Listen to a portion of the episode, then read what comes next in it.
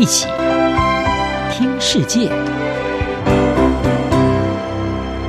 欢迎来到一起听世界，请听一下中央广播电台的国际专题报道。今天的国际专题，我们要为您报道的是：疫情下出现恐慌性的抢购房屋热潮，全球房价逆势飙升。COVID-19 疫情使得全球经济受到剧烈的冲击，也看到了自经济大萧条以来最惨烈的衰退。不过，全球从伦敦、法国蔚蓝海岸到中国北上广的一线城市，住屋的房价却是持续的飙升，甚至出现了一股恐慌性的抢购热潮。人们这次所抢购的可不是卫生纸，而是房屋。根据美国有线电视新闻网 CNN 的报道，在多数是高收入国家的经济合作发展组织三十七个成员国，他们的房价从二零一九年第四季到二零二零年第四季上涨了将近有七个百分点，而这是过去二十年来同比增长最快的一年。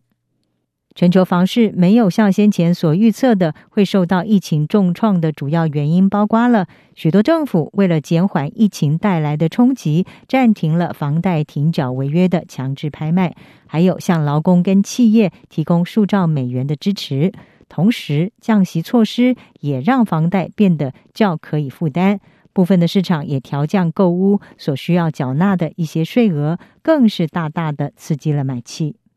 而在疫情期间，宅在家也让人更意识到了对空间的需求，包括要怎么让住宅变身成为办公室和教室，还有许多人想要从拥挤的城市出走，也购买了有更大空间的郊区房产。另外，受到疫情的影响，不能够出国度假，上昂贵的餐厅用餐，所以许多人的经济状况甚至是比以前还要优渥。也就开始把心思花在了制产上面。在英国，即使二零二零年面临到了三百多年来最严重的衰退，但是房价却上涨达到了百分之八点五，而这也是自二零一四年以来最高的涨幅。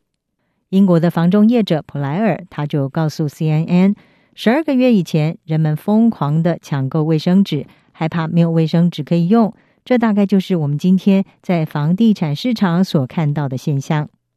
普莱尔他说，现在英国房地产的库存量比正常水平低了大约三成，也显示人们在恐慌性抢购房产。而根据统计，从去年十一月以来，英国每一个月的房产交易量都高出了正常时候的月平均水平。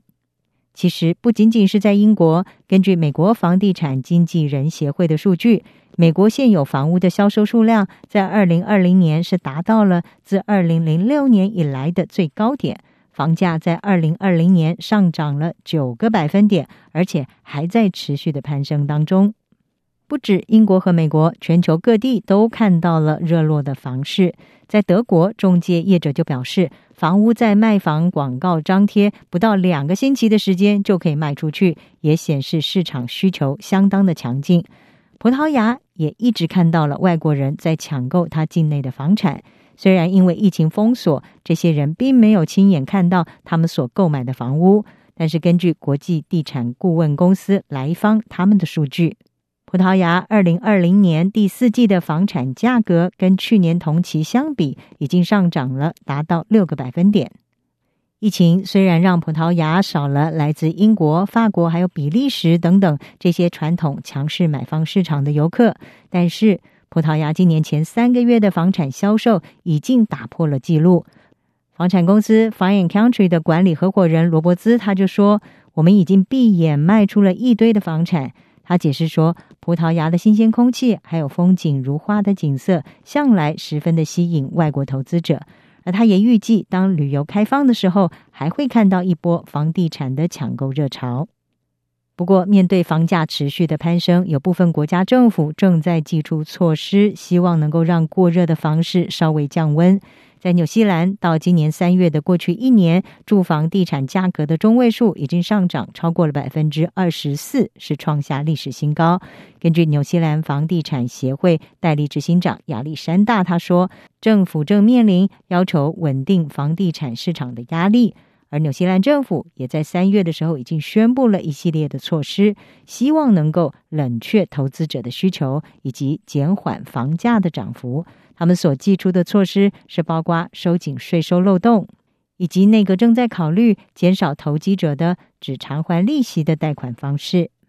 中国同样的看到了一波房地产热，包括北京、上海和广州这些一线城市，三月的住房地产和去年相比已经上涨达到百分之十二，今年的涨势更是蔓延到了三线城市。为了遏制房价持续过快的上涨，北京当局也正在加强控制房市。法国兴业银行大中华区的经济学家林雪杰他说：“中国已经有超过三十个城市，占二零一九年全国房产销售额的五分之一，都已经实行了重大的紧缩措施。这其中包括祭出买卖限制、信贷限制，还有加速实施房产税，来增加持屋成本，以调节房价。”瑞士银行集团房地产投资主管赫兹他也说，全球其他地区的银行监管机构也可能会收紧抵押贷款规则，好让房地产市场能够降温。他补充说，更广泛的监管可能打压房价增长，例如增加土地跟交易税。而在疫情之后，各国政府为了修复公共财政，将会有可能考虑祭出以上各种措施。不过，房地产业者预测，随着更多国家完成大规模的疫苗施打，严格的疫情封锁会陆续的解除，这一波房地产热潮恐怕并不会在短期之内就消退。以上专题由央广编译，张雅涵撰稿，海青青播报。谢谢您的收听。